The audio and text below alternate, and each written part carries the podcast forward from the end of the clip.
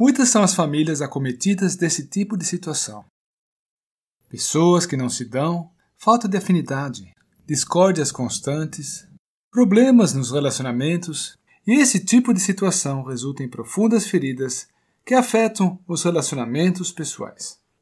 Maridos e esposas sofrem das consequências de conflitos que não foram corretamente resolvidos. E a problemática se estende também a outros tipos de relações: pais e filhos, irmãos e irmãs, parentes por afinidade. Enfim, o fato é que parece haver poucas famílias que, de alguma forma, não estejam perturbadas por algum problema em seus relacionamentos. E olha que a maioria desses ferimentos eles surgiram sem intenção. Foi mediante palavras pouco amáveis, gestos impensados, atitudes pouco sábias, mal entendimentos ou até esquecimento. E todos nós sabemos muito bem que nem é preciso muita coisa para machucar uma personalidade sensível. Agora, o pior é que, por outro lado, há sim feridas que foram infligidas intencionalmente. Às vezes é má vontade, às vezes é birra, outras vezes é vingança, raiva, inveja ou amargura. Por que isso? Porque o coração do ser humano é mau. E assim, as coisas podem até mesmo piorar e se constituir num peso, numa causa de muita dor, constituir-se numa ferida no seio da família e chegar ao ponto da ruptura das relações. Quando as partes então já nem mais se falam, já não se veem mais, e aí, então, há uma desconsideração completa de um para com o outro. E tantas vezes esses machucados que existem não são tratados. Passa-se por cima, nunca se cuida deles de modo que possam curar e se cicatrizar. É, infelizmente.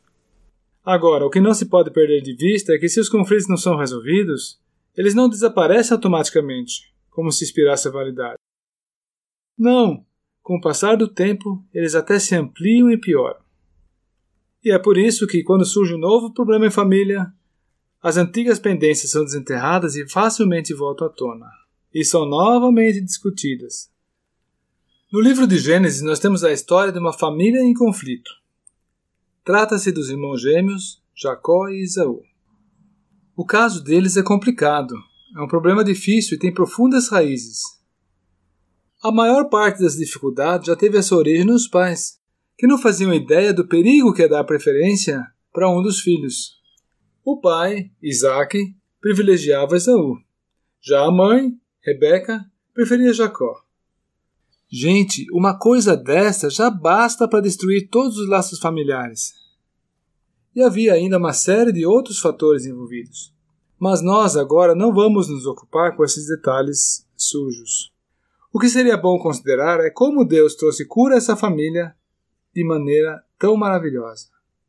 Os irmãos Isaú e Jacó viveram em inimizade. Jacó passou muitos anos temendo a Esaú. Por quê? Porque este no momento de amargura, havia ameaçado matá-lo. Mas também, né, pudera. Jacó havia trapaceado Esaú muitas vezes. Ele havia mentido, fraudado, roubado até. Esaú agora prometia vingança. Mas quando chegamos ao capítulo de Gênesis 33, Jacó teve um encontro com Deus que mudou toda a vida dele. E foi na sequência desse evento, então, que houve a cura também das relações entre Jacó e Esaú. E aí nós aprendemos uma lição muito importante. Preste muita atenção. O primeiro passo, que aliás é o mais importante no processo de cura, é sempre o encontro pessoal com Deus. Ah, quando falamos de cura, estamos nos referindo à cura dos relacionamentos. Tá ok? Vamos então escutar a oração que Jacó faz ao Senhor em Gênesis 22, versículos 9 a 11. E orou Jacó: Deus de meu pai Abraão e Deus de meu pai Isaque, ó Senhor, que me disseste: Torna a tua terra e a tua parentela, e te farei bem. Sou indigno de todas as misericórdias e de toda a fidelidade que tens usado para com teu servo, pois com apenas o meu cajado atravessei este Jordão. Já agora sou dois bandos Livra-me das mãos de meu irmão Esaú, porque eu o temo, para que não venha ele matar-me e as mães com os filhos. E disseste: Certamente eu te farei bem e dar-te-ei a descendência como a areia do mar, que pela multidão não se pode contar. Vejam vocês que quando então Jacó, finalmente, pela intervenção de Deus, foi quebrantado interiormente e reagiu em humildade, aí então ele estava apto para se reconciliar com Esaú. Nós vamos fazer ainda uma segunda leitura, e dessa vez de Gênesis 33, versículos 3 a 10, onde nós podemos ainda visualizar os passos nos quais se procedeu essa reconciliação. Só que ainda antes da leitura nós vamos descrever esses passos para podermos identificá-los quando o trecho for lido. Deu para entender? Então, nós vamos primeiro citar esses passos para depois identificá-los na leitura do texto bíblico.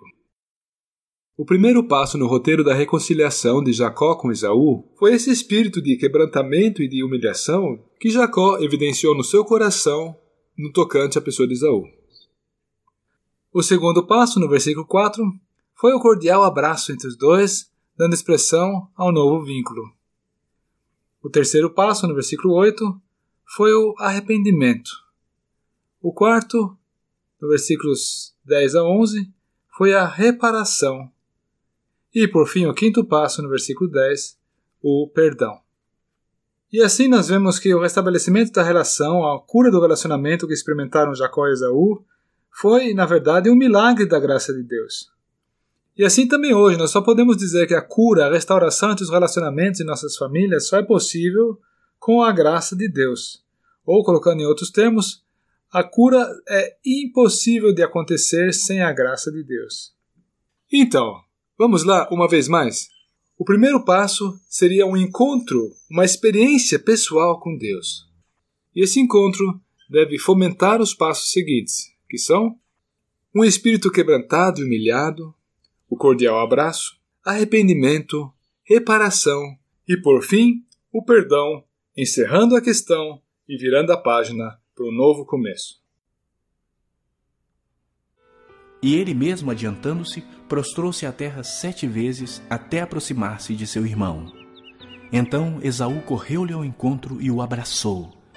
Arrojou-se-lhe ao pescoço e o beijou, e choraram. Daí, levantando os olhos, viu as mulheres e os meninos e disse: Quem são estes contigo? Respondeu-lhe Jacó: Os filhos com que Deus agraciou a teu servo. Então se aproximaram as servas, elas e seus filhos, e se prostraram. Chegaram também Lia e seus filhos e se prostraram. Por último chegaram José e Raquel e se prostraram. Perguntou Esaú: Qual é o teu propósito com todos esses bandos que encontrei? Respondeu Jacó: para lograr mercê na presença de meu senhor. Então disse Esaú: Eu tenho muitos bens, meu irmão, guarda o que tens. Mas Jacó insistiu: Não recuses. Se logrei mercê diante de ti, peço-te que aceites o meu presente, porquanto vi o teu rosto como se tivesse contemplado o semblante de Deus, e te agradasse de mim. Peço-te, pois, recebe o meu presente que eu te trouxe porque Deus tem sido generoso para comigo e tenho fartura. E instou com ele até que o aceitou.